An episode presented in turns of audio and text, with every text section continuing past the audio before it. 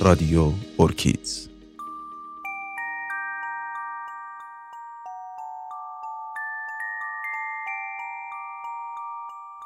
را دنیای بچه ها چه رنگیه؟ رنگ و بارنگی چیزای عجیب می‌بینی. خوب. گرفیل می‌بینی. خوب. شلوغ صرافه می‌بینی که اونم به کلش میده. زهراه آها خوب. دنیای بچه ها اینجوریه.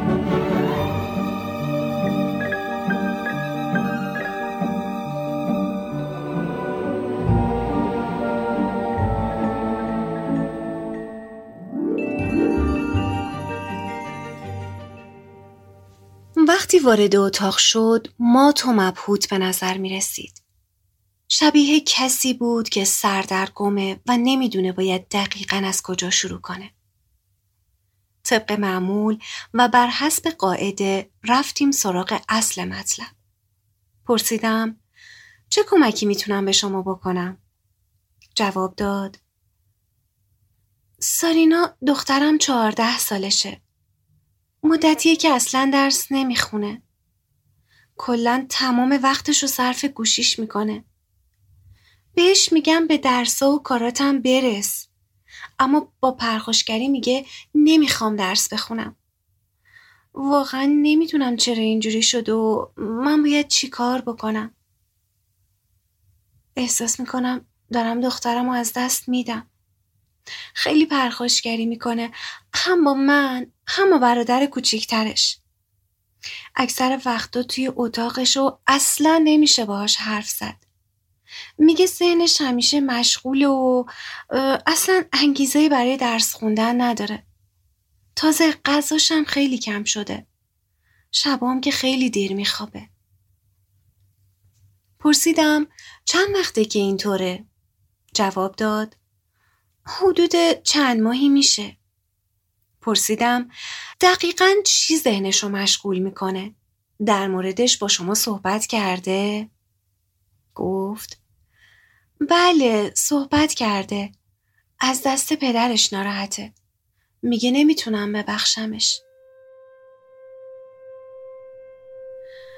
فکر می‌کنم بهتره یه کمی در مورد همسرم صحبت کنم.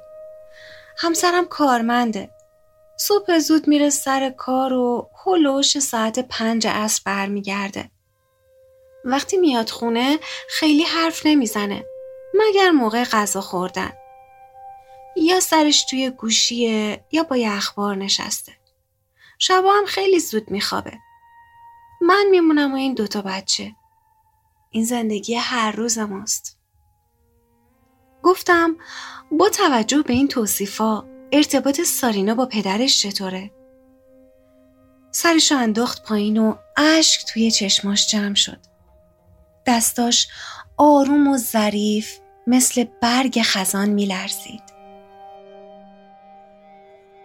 جواب داد راستش همسرم خیلی زود عصبانی میشه. پارسال همین موقع بود که با سارینا یه دعوای حسابی رو انداخت. خیلی سر این بچه طفل معصوم داد کشید. من که مادرش بودم هم ترسیده بودم چه برسه به این دختر. بعد از اون اتفاق سارینا چند روزی مریض شد و مدرسه نرفت.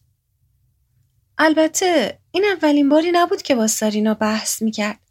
همیشه سر موضوعی مختلف مثل لباس پوشیدنش و رفتاراش بهش گیر می‌داد و خط و نشون می‌کشید.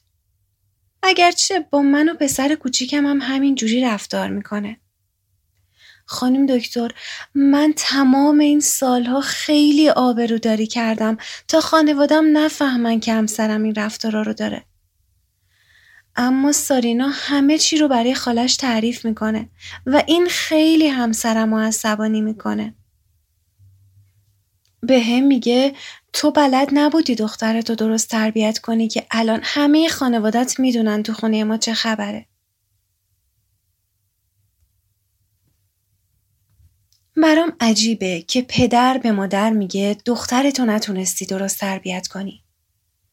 به نظر می‌رسه که مادر رو توی مشکلات رفتاری بچه ها مقصر می‌دونه و خودش رو توی این داستان مسئول نمی‌بینه. ادامه داد سرینا خیلی به دختر خالش حسودی می‌کنه. میگه اون با پدر و مادرش صمیمی و همین باعث میشه یه وقتایی احساس کنم سارینا خواهرم و حتی بیشتر از من دوست داره. اینو می‌فهمم ولی واقعا احساس خوبی ندارم از اینکه همه حرفاشو به خواهرم میگه اما به من که مادرشم نمیگه. یه وقتایی حسادت می‌کنم. به تمام مادر و دخترایی که رابطه خوبی دارن. بعضی وقتا وانمود می‌کنم که با حرفای سارینا موافقم تا با من احساس صمیمیت بیشتری بکنه. پرسیدم به نظر می‌رسه که برای صمیمی شدن رابطتون گاهی حتی برخلاف عقیده شخصی طرف زدی. جواب داد چی کار می‌کردم؟ سارینا اصلا حال خوبی نداره و من مجبور بودم. بیشتر وقتا تو اتاقش میشینه. اتاقش کاملا تاریکه. میگه اینجوری بیشتر دوست دارم. روزا بهش سر می‌زنم تا یه میوهی چیزی براش ببرم. لپتاپش روشن و معلم داره درس میده. اونم توی تختش دراز کشیده و با گوشیش مشغوله. نمیشه یک کلمه باش حرف زد. سری از کوره در میره. البته با من اینطوریه ها. با پدرش جرأت نداره این شکلی حرف بزنه. پدرش که میاد میگه درس دارم. اما می‌دونم که با گوشیش مشغول و درس و بهونه کرده که بیرون نیاد. احساس ناامیدی داره. بعضی وقتا که باش صحبت می‌کنم اینطوری احساس می‌کنم که دیگه هیچ آرزویی نداره. کاملا ناامیده. به نظر می‌رسه فقط وقتی توی گوشیشه کمی احساسش بهتره. اگرم باش حرف بزنم به موضوع اون روز اشاره می‌کنه و میگه نمی‌خواد با هم حرفی بزنیم. پرسیدم دقیقا توی اون روز چه اتفاقی افتاد؟ با صدای لرزان گفت تو رو خدا اگه پدرش اومد بهش نگینا قسمم داده که به شما نگم اما اون روز من به طرفداری از سارینا وارد صحنه شدم و جلوی این بچه با صدای بلند کلی به من فوش داد و بعدشم با عصبانیت از خونه رفت بیرون. پرسیدم علت شروع این جر بحث چی بود؟ گفت همسرم می‌گفت سارینا خیلی پای گوشیه نباید اصلا بهش گوشی می‌دادیم. منو مقصر می‌دونه. می‌گفت سارینا نباید گوشی داشته باشه. اون فکر می‌کنه من به اندازه کافی برای سارینا سختگیر نیستم. به سارینا گفت که باید گوشیشو بده. اما با لحن خیلی بدی اینو گفت. نوجوون به هر حال بهش بر می‌خوره. سارینا مقاومت کرد و بعدش شروع کرد به توهین کردن به دخترم و من و همه چی. گفتی که بعد از دعوا از خونه رفت بیرون معمولا اینجور وقتا چقدر طول می‌کشه تا آروم بشه و برگرده جواب داد چهار پنج ساعت این دختر از اون روز خیلی تغییر کرد. چند روز مدرسه نرفت. بعدم که رفت مثل یک گل پژمرده بود. پرسیدم مشخصه که اون اتفاق روی سارینا تاثیر گذاشته. توی چنین شرایطی وقتی همسرت برمیگرده خونه تو چی کار می‌کنی؟ جواب داد با هممون سرسنگین رفتار می‌کنه. اگرچه همینجوریشم بیشتر وقتا حال و حوصله درست حسابی نداره. معمولا اینجور وقتا زودتر میره توی اتاقش و خیلی کمتر حرف می‌زنه. یه جورایی از من فاصله می‌گیره تا به هم بفهمونه که از دستم ناراحته. منو مقصر رفتارهای سارینا می‌دونه. گفتم و شما توی این شرایط چی کار می‌کنین؟ گفت من معمولا حواسم هست که چیزی پیش نیاد که دوباره ناراحت بشه. گاهی وقتا هم میرم سمتش تا زودتر حالش خوب بشه. می‌دونید من نمی‌خوام که بچه ها آسیب ببینن. کوتاه میام تا اخلاقش خوب بشه و بچه ها احساس بهتری داشته باشن. خب برجهت منم مقصرم.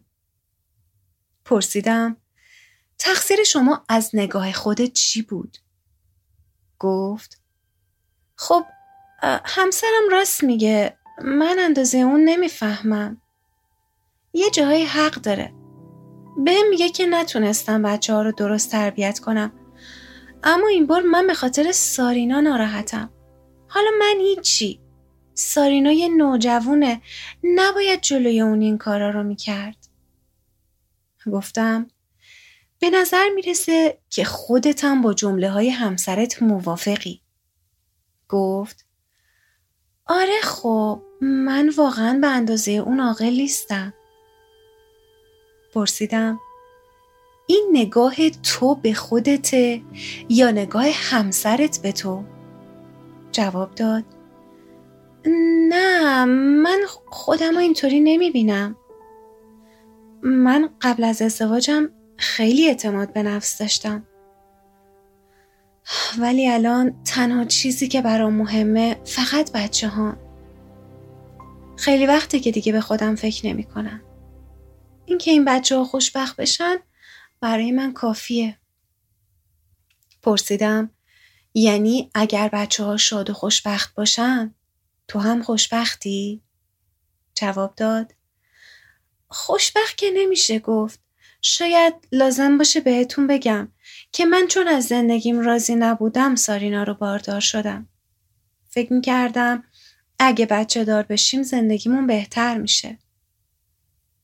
پرسیدم آیا اوضاع همونطوری که می‌خواستی پیش رفت؟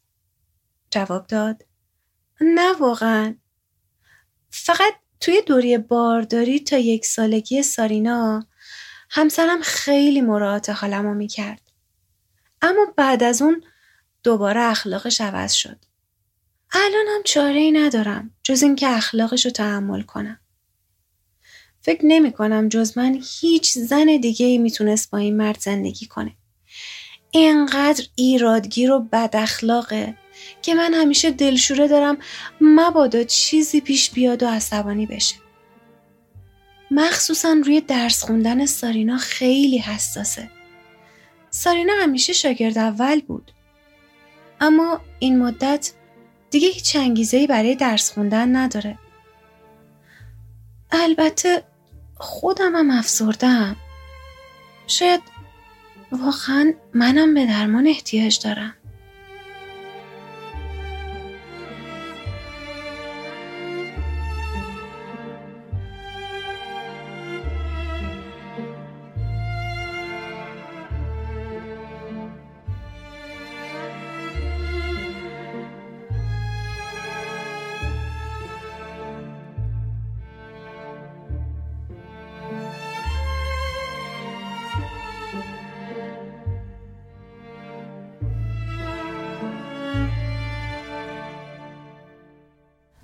فکر می کنم که چه تعداد از زوجها هستند که به خاطر بهتر کردن کیفیت زندگیشون بچه دار میشن و آیا اساسا بچه ها می‌تونن معنای زندگی والدین به ویژه مادرها باشن یا خیر؟ ما معمولا در سه حالت تصمیم می‌گیریم که بچه دار بشیم. حالت اول بر حسب عادت و وظیفه است. یعنی ازدواج کردیم و گمان می‌کنیم که هر فردی که ازدواج کرده باید بچه دار هم بشه. اما این از اون تصمیم هاییه که اونقدر مسئولیت و آگاهی نیاز داره که چنین تصمیمی بر حسب یک ادله این چنینی کاملا آسیب رسانه. چون با مسئولیت های بسیار زیادی مواجه میشیم و می‌فهمیم که من اصلا براش آماده نبودم. من اصلا بهش فکر نکرده بودم. من اصلا نمی‌دونستم که بچه داشتن اینه. اگر می‌دونستم شاید واقعا بچه دار نمی شدم. اما حالت دوم. حالتیه که ما در زندگیمون در تعهلمون عشق بسیار زیادی رو تجربه می‌کنیم. و برداشتمون بر اینه که می‌خوایم حتما از این آدم یک نسخه دیگری خلق شود. معمولا در حالت عشق ما دست به تولید و آفرینش می‌زنیم. و اما حالت سوم برای فرار از ناامیدی های زندگیه. یعنی در ارتباط با همسر. سرخوردگی ها و ناکامی های بسیار زیادی رو تجربه کردیم و برای اینکه بتونیم این بیمعنایی و این ناکامی رو تحمل کنیم یک موجود دیگری خلق می کنیم و تماما خودمون رو در اون موجود دیگر تعریف می کنیم.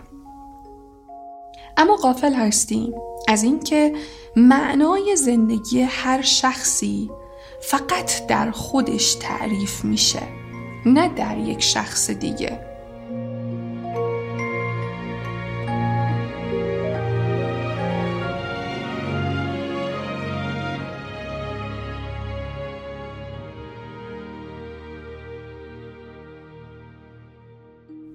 معنای زندگی بسیار شخصی تر از اونه که بخوایم اون رو با یک آدم دیگه تعریف کنیم.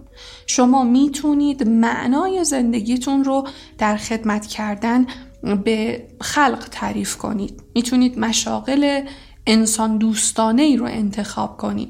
می‌تونید معنای زندگیتون رو تربیت فرزند درست و نیکو تعریف کنید. پس اول باید یک معنایی تعریف کنید و بعد احتمال داره اون معنایی که تعریف کردید رو گره بزنید به یک فرد دیگری. اما اینکه اصلا فکر نکرده باشیم معنایی خلق نکرده باشیم و به این فکر کنیم که بچه من قرار تمام معنای زندگی من باشه این, این می‌تونه ما رو به یک ناکامی بسیار بزرگتر برسونه. ناکامی و سرخوردگی که ممکنه برای خیلی از زوجها از 37 8 سالگی تا 43 4 سالگی ایجاد میشه. خیلی از آدم ها به دلیل این بیمعنایی دوباره دست به داشتن فرزند دوم می‌زنن و باز هم بعد از مدتی این احساس رو تجربه می‌کنن که من زندگیم به اندازه کافی معنادار نیست. گمان می‌کنم یکی از چیزهایی که باید به صورت جدی در موردش تعمل کنیم اینه که برای چه چیزی و به چه دلیلی می‌خوایم بچه داشته باشیم.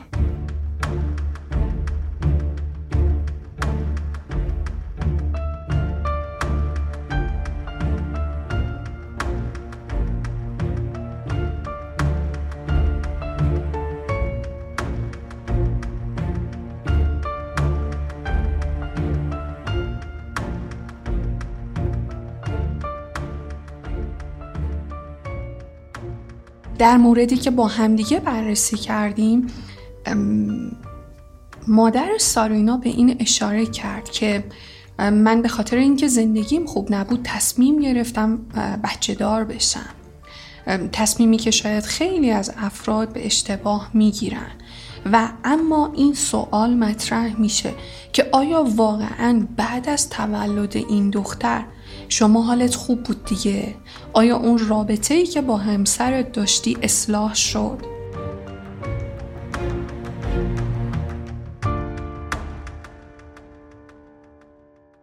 باید به این موضوع اشاره کنم که بچه دار شدن واقعا می‌تونه زندگی یک زوج رو زنده کنه. اما فقط برای دو سال.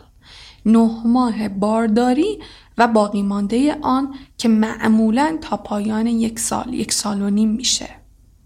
و بعد از اون شما برمیگردید سر خط با همسرتون با یک تفاوت که به مسئولیت هاتون اضافه شده به تعارض هاتون اضافه شده و همچنان اون مشکلات قبلی رو هم داریم.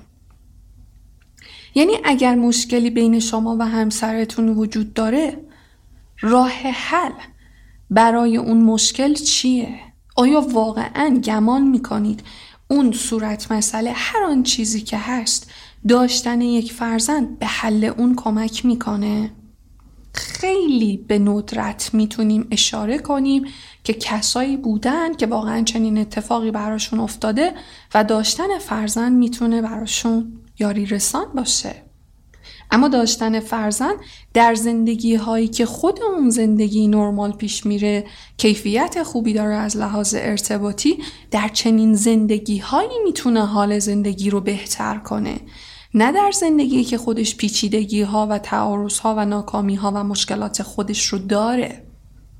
باید باز هم تاکید می‌کنم به این موضوع به صورت جدی فکر کنیم که صورت مسئله زندگیمون چیه.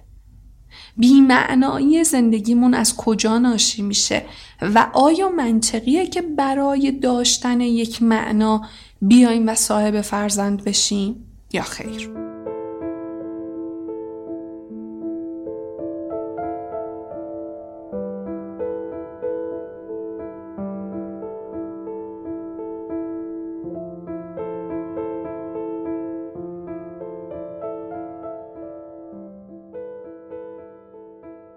باید تاکید کنم که نگاه هم بر این نیست که فرزندی نداشته باشیم. به ویژه که خب تخصص من روانشناسی کودک و نوجوانه. بلکه نگاه هم بر اینه که اگر قرار فرزندی داشته باشیم آگاه باشیم که به چه دلیلی داریم بچه دار میشیم. آیا حاضر هستیم این اندازه از مسئولیت رو بپذیریم؟ و آیا در مورد این مسئولیت ها به اندازه کافی می‌دانیم یا خیر؟ اگر پاسخ این سوال ها مثبته یا می‌تونید تلاش کنید و این موارد رو برآورده کنید چرا که نه؟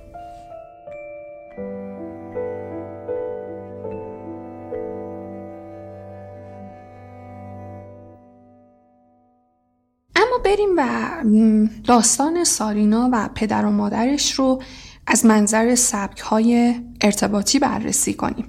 به نظر می‌رسه که پدر سارینا سبک ارتباطی پرخاشگرانه داره.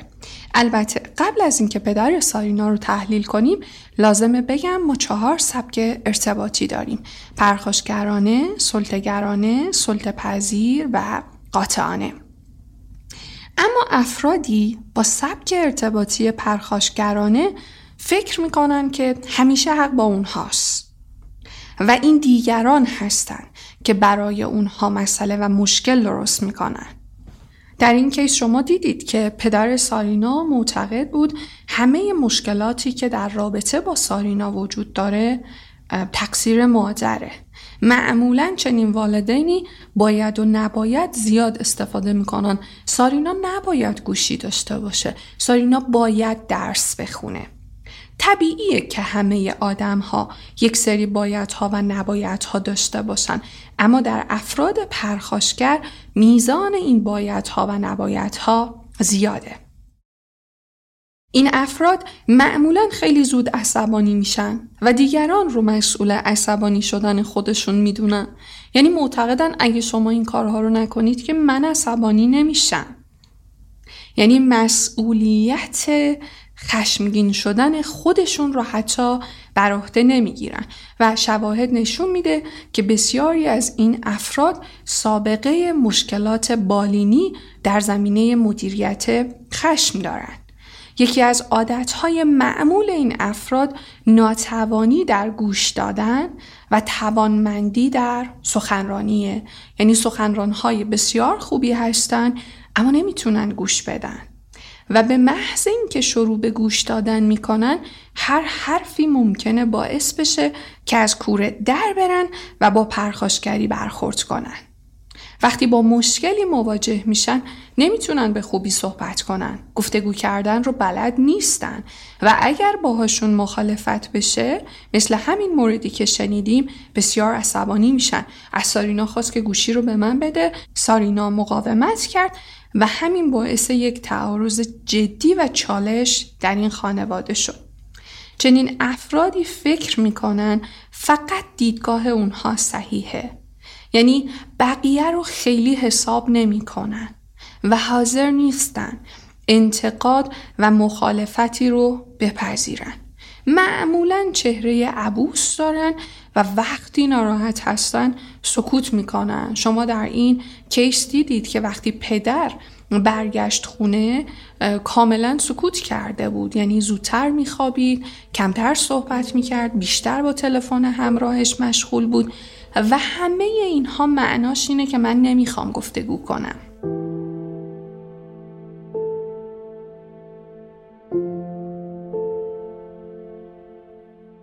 در واقع این افراد برای اینکه دیگران رو در جهت اهداف خودشون هدایت کنن سکوت می‌کنن. مثل پدر سارینا.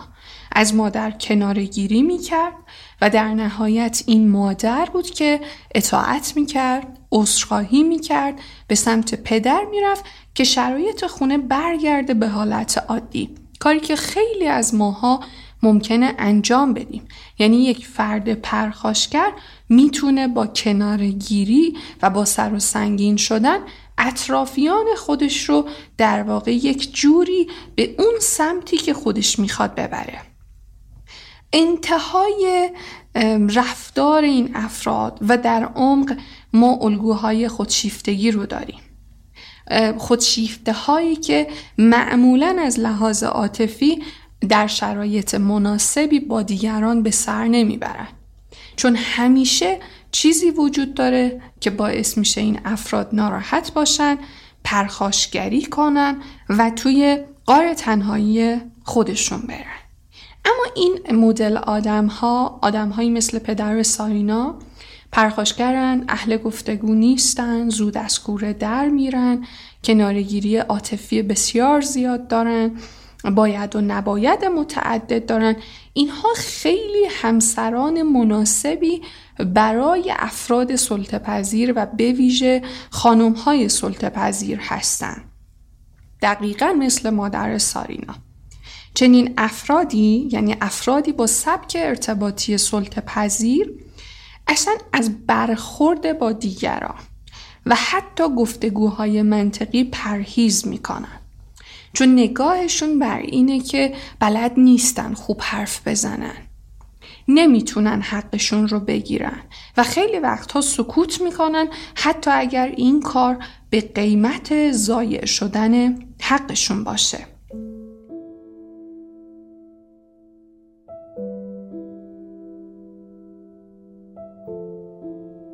معمولا حق رو به همسر میدن؟ دقیقا توی این گفتگو دیدیم. شاید همسرم راست میگه من به اندازه کافی نمی‌فهمم. آره راست میگه من نتونستم درست تربیتش بکنم.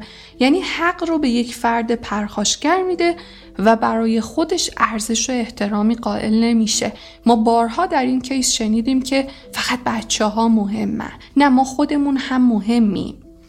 چطور ممکنه یک بچه خوشبخت باشه وقتی که مادرش این احساس خوشبختی رو نداره. ما خیلی این جمله رو میشنویم که اگر بچم خوشبخت باشه برای من کافیه و من همیشه سوالم اینه که آیا ممکنه یک بچه ای خوشبخت باشه وقتی والدینش احساس خوشبختی ندارن؟ وقتی والد کاملا احساس ناکامی ناراحتی و نارضایتی داره امکانش هست اون بچه بتونه احساس خوشبختی داشته باشه؟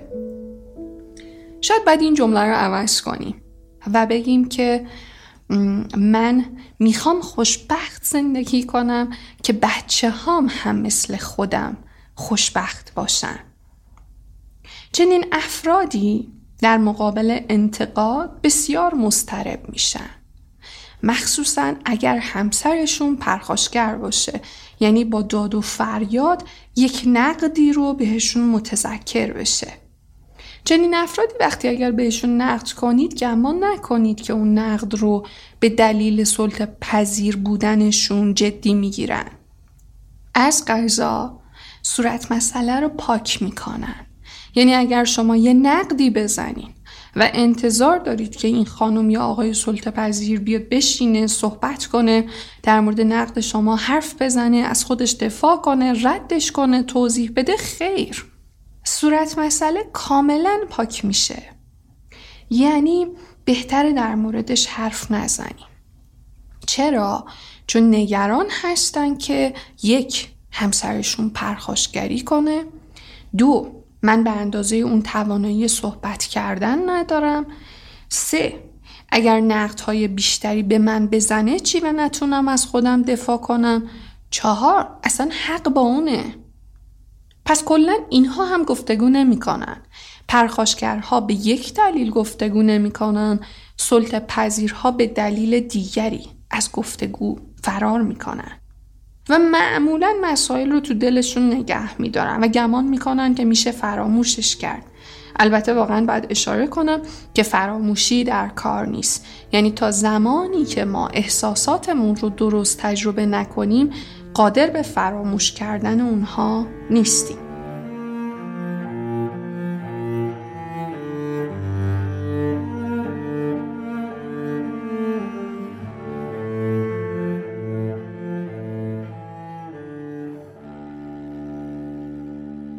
من اینطوری در مورد افراد سلطه پذیر گفتم گمان نکنید سلطه پذیرها همیشه آروم و بی سر و صدا ممکنه یک فرد سلطه پذیر به دلیل اینکه خیلی کوتاه اومده کم کم در گذر زمان کاسه صبرش لبریز بشه و شروع کنه به پرخاشگری های ناگهانی و انفجاری.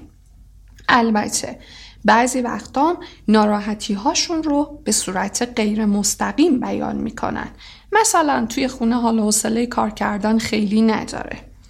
خیلی اهل دل دادن به زندگی نیست. اگرچه که میگه من همه زندگیم بچمه ولی شاید اگر ازش بپرسین جز کارهای معمول روزمره شما چه کاری برای فرزندت انجام می‌دید می‌بینید که خیلی نمی‌تونه درگیر بشه. خیلی وقتها این افراد پشت سر همسر خودشون بدگویی می‌کنن.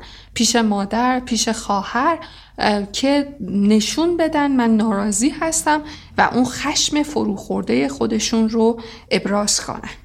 بعضی از افراد سلطه پذیر هم ممکنه با بیمار نشون دادن خودشون کاملا اون نارضایتی رو نسبت به همسر نشون بدن. شاید دلتون بسوزه و بگید آخه سلطه پذیرها خیلی گناه دارن اما باید بدونید که زندگی با یک آدم سلطه پذیر اصلا کار راحتی نیست. چون یک آدم سلطه پذیر در ظاهر وانمود می‌کنه که اصلا ناراحت نشده. در صورتی که واقعا ناراحته و نارضایتیش رو به شیوه های مختلفی می‌تونه در یک رابطه اعمال کنه.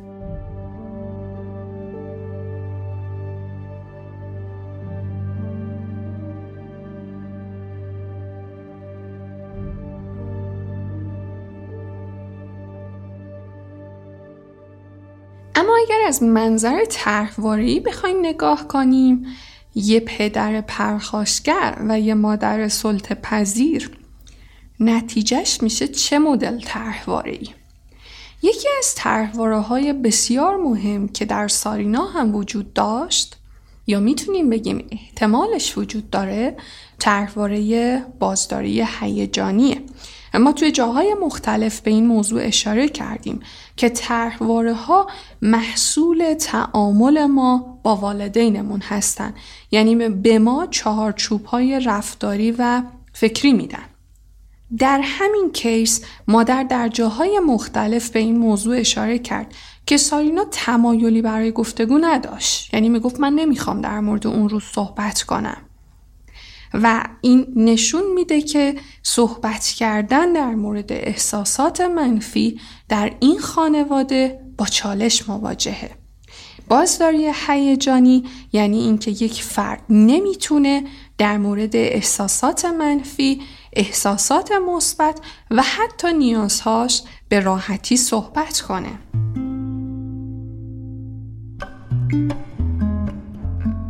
ما آدم های زیادی رو دیدیم. حتی ممکنه شامل حال خودمون هم باشه که در مورد احساسات منفیش نمی‌تونه حرف بزنه. می‌زنه زیر گریه یا هر موقع می‌خواد احساس منفیش رو نشون بده تبدیل به پرخاشگری میشه.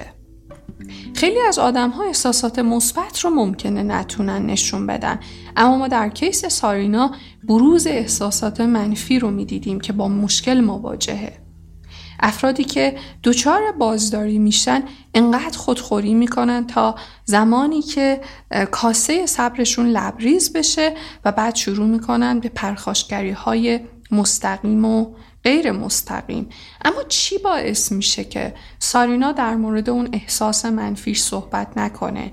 اگر فرزندی دارین که در بروز احساسات منفیش با مشکل مواجهه این سوال رو از خودتون بپرسید که دقیقا علتش چیه؟ در این کیس به جرأت می‌تونیم بگیم که پرخاشگری پدر و سلطه پذیری مادر. یعنی ما پدری رو داریم که ممکنه با هر تلنگری از کوره در بره و خود پدر تنظیم هیجان نداره. خیلی طبیعیه که در چنین خانواده هایی بچه ها محتاط محافظ کار و تودار میشن. و البته انفجاری. یعنی تودارن محافظ کارن حتی وقتی بزرگ میشن و ازدواج می‌کنن. اما بسیار از کوره در میرن. یا به شدت از کوره در میرن. چرا؟ چون بچه یاد گرفته. اینقدر باید حواسش باشه که نکنه چیزی پیش بیاد که بابا ناراحت بشه. پس یه پدر پرخاشگر احتمال اینکه بچه هایی داشته باشه با بازداری هیجانی بسیار زیاده. اما از اون سمت یک مادر سلطه پذیر که هیچ وقت در مورد احساساتش به درستی صحبت نکرده نمی‌تونه الگوی خوبی برای صحبت کردن فرزندش باشه. یعنی این بچه ندیده که پدر و مادر من می‌تونن در مورد مسائل با همدیگه گفتگو کنن و هیجاناتشون رو تنظیم کنن. یعنی مادری رو دیدم که یا ساکته یا گریه می‌کنه و پدری رو دیدم که یا ساکته یا پرخاشگری می‌کنه.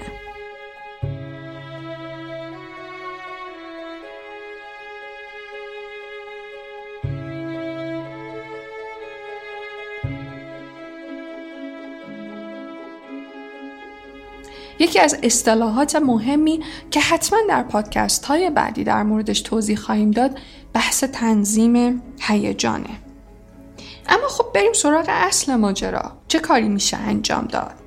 خیلی از اوقات وقتی والدین به خاطر رفتارهای فرزندشون به روانشناس مراجعه می‌کنن انتظار دارند که روانشناس شروع کنه به کار کردن با فرزندشون. اما روانشناس درمان رو با تغییر رفتارهای والدین آغاز می‌کنه. برای بسیاری از والدین عجیبه. خب چرا فرزندم نباید رفتارش رو تغییر بده؟ الان سارینا باید یاد بگیره گوشیشو بذاره کنار. سارینا باید برگرده سر درس خوندن. سارینا باید یاد بگیره از اتاق بیاد بیرون و با ما صحبت کنه. چرا فرزندم نباید درمان بشه؟ چرا ما باید تغییر کنیم؟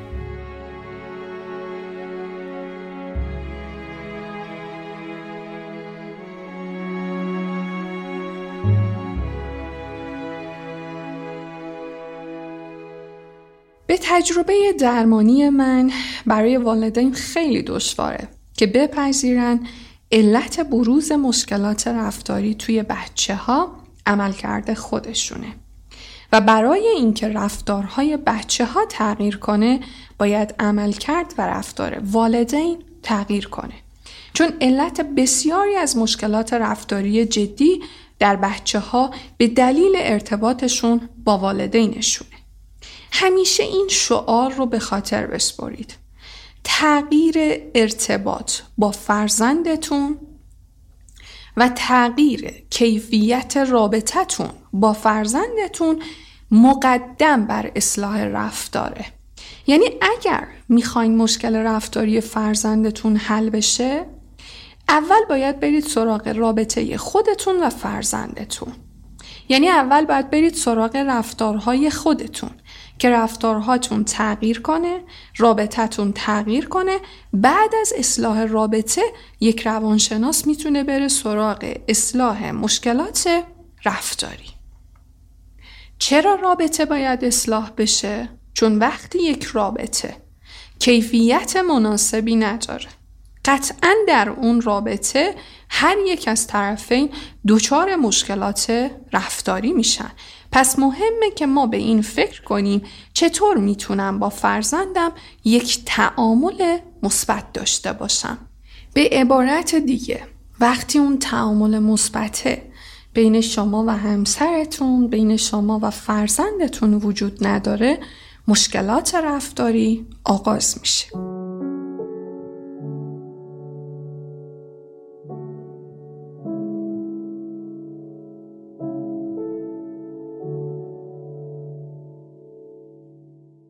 منظورمون از تعامل مثبت چیه؟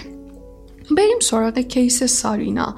خاطرتون هست. مادر اشاره می‌کرد که وقتی شبها پدر میاد خونه سارینا توی اتاقشه.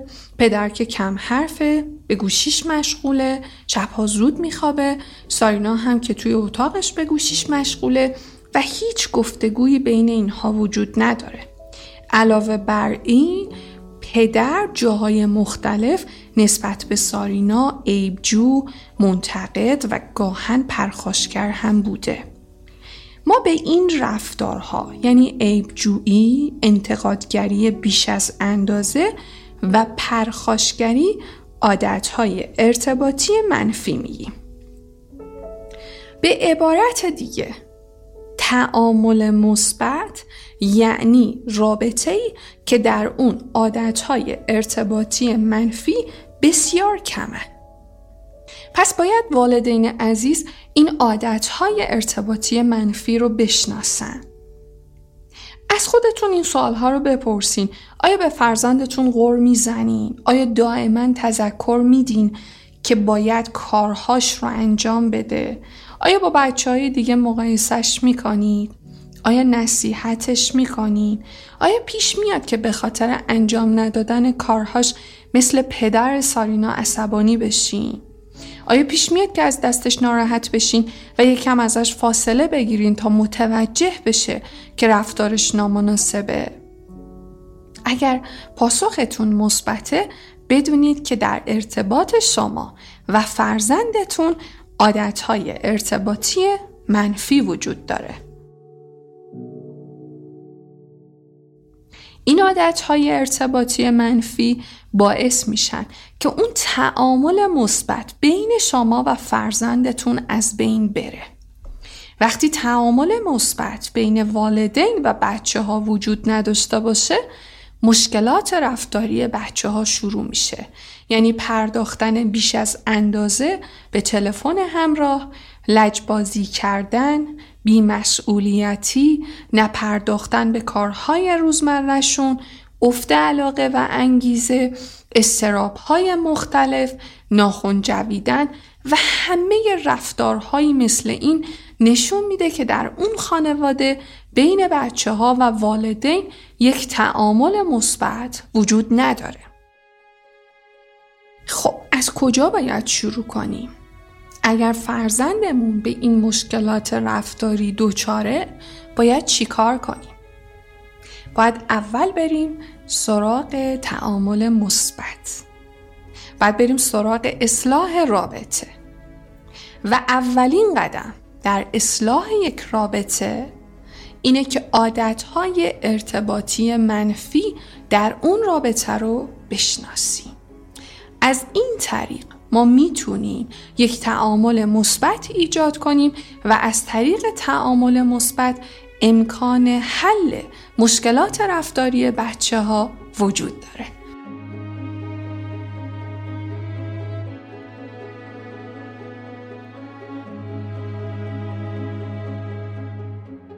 مامان بابا خشمتون رو کنترل کنین ناراحت نباشین